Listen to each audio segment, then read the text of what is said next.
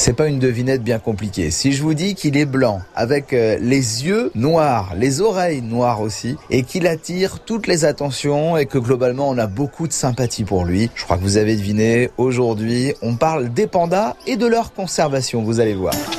Rendez-vous à Beauval. Rendez-vous à Beauval. Avec Marc Yvan. Tiens, justement, on va essayer de comprendre pourquoi on l'aime tant. Je suis avec Eric Beirao Ruivo, qui est directeur sciences des collections et conservation pour euh, le zooparc de Beauval ici. Eric, pourquoi on l'aime tant le panda? Qu'est-ce qui fait qu'il y a un tel engouement pour lui? Quand on regarde un panda, c'est un animal qui aime être assis, avec quelque chose sur le dos. On le voit toujours pratiquement assis, appuyé sur le dos, à un tronc, à une pierre, avec euh, sa main qui tient son bambou comme une main humaine, et ses yeux qui sont fantastiques. Ils sont presque pratiquement des yeux humains. Donc ça fait cette tendresse que les gens ont par rapport à cette espèce. Eric, la, Chine est étonnante, je crois, au niveau de ce qu'elle est prête à faire pour le panda. Les Chinois sont, vraiment très très attachés à cet animal. Malheureusement, et comme dans, dans, dans, pour toutes les espèces, c'est une espèce qui n'a jamais existé en beaucoup de nombre. Et s'il y a une chose que je peux vous dire, c'est que les Chinois, quand ils veulent, ils font. Quand ils planifient, ils le font bien et ils font ce qu'ils planifient. Ils ont construit d'énormes centres de reproduction. Ils ont créé d'énormes réserves en retirant tous les gens qui, ont, qui, sont, qui étaient dedans. Donc vous éliminez des villages et vous recréez des villages pour les gens que vous sortez. C'est un peu brutal, mais c'est à la chinoise et c'est efficace du point de vue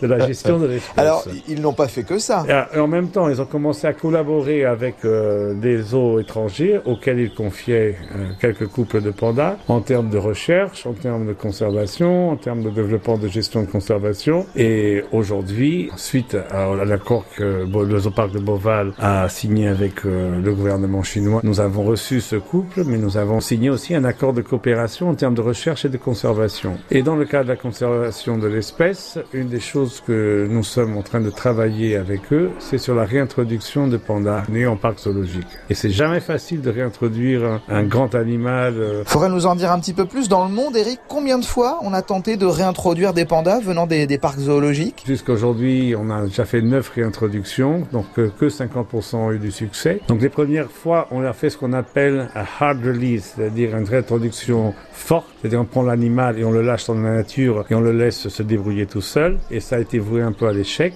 Et aujourd'hui, on fait ce qu'on appelle des soft release. Donc c'est des animaux qui passent par plusieurs étapes avant d'être euh, réintroduits. Ils sont des étapes où ils ont moins de contact avec les humains, à, un moment où ils ont absolument plus contact euh, avec les humains, mais sont encore en espace confiné où on peut contrôler la nourriture et ce qui se passe. Après, on les lâche et ils sont suivis pendant des années, des années, des années pour savoir qu'est-ce qui se passe et intervenir en cas de nécessité. Donc c'est essentiellement ça que nous travaillons aujourd'hui euh, avec euh, nos collègues chinois en termes de conservation de l'espèce. Et une fois de plus, j'admire énormément le travail que, les, que nos collègues chinois ont fait.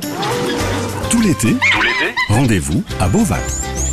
Les Chinois se donnent beaucoup de mal pour leurs pandas. Rappelons qu'ils sont éparpillés en minuscules groupes là-bas, hein, qui vivent en montagne et ils ne circulent pas librement d'une montagne à l'autre à cause des vallées occupées par l'homme, ce qui favorise pas la reproduction des pandas. En plus, le mâle a très peu de libido parce qu'il ne mange que du bambou, donc euh, il a la flemme de tout, il a pas beaucoup de force et la femelle ne peut être fécondée que quelques jours par an. Donc tous ces facteurs réunis font que le panda disparaît. On aura l'occasion d'en reparler des pandas parce que le bébé qui est né à Beauval aura deux ans le dimanche 4 août et à cette occasion, je vous ramènerai à Beauval. Bon week-end à tous sur France Bleu.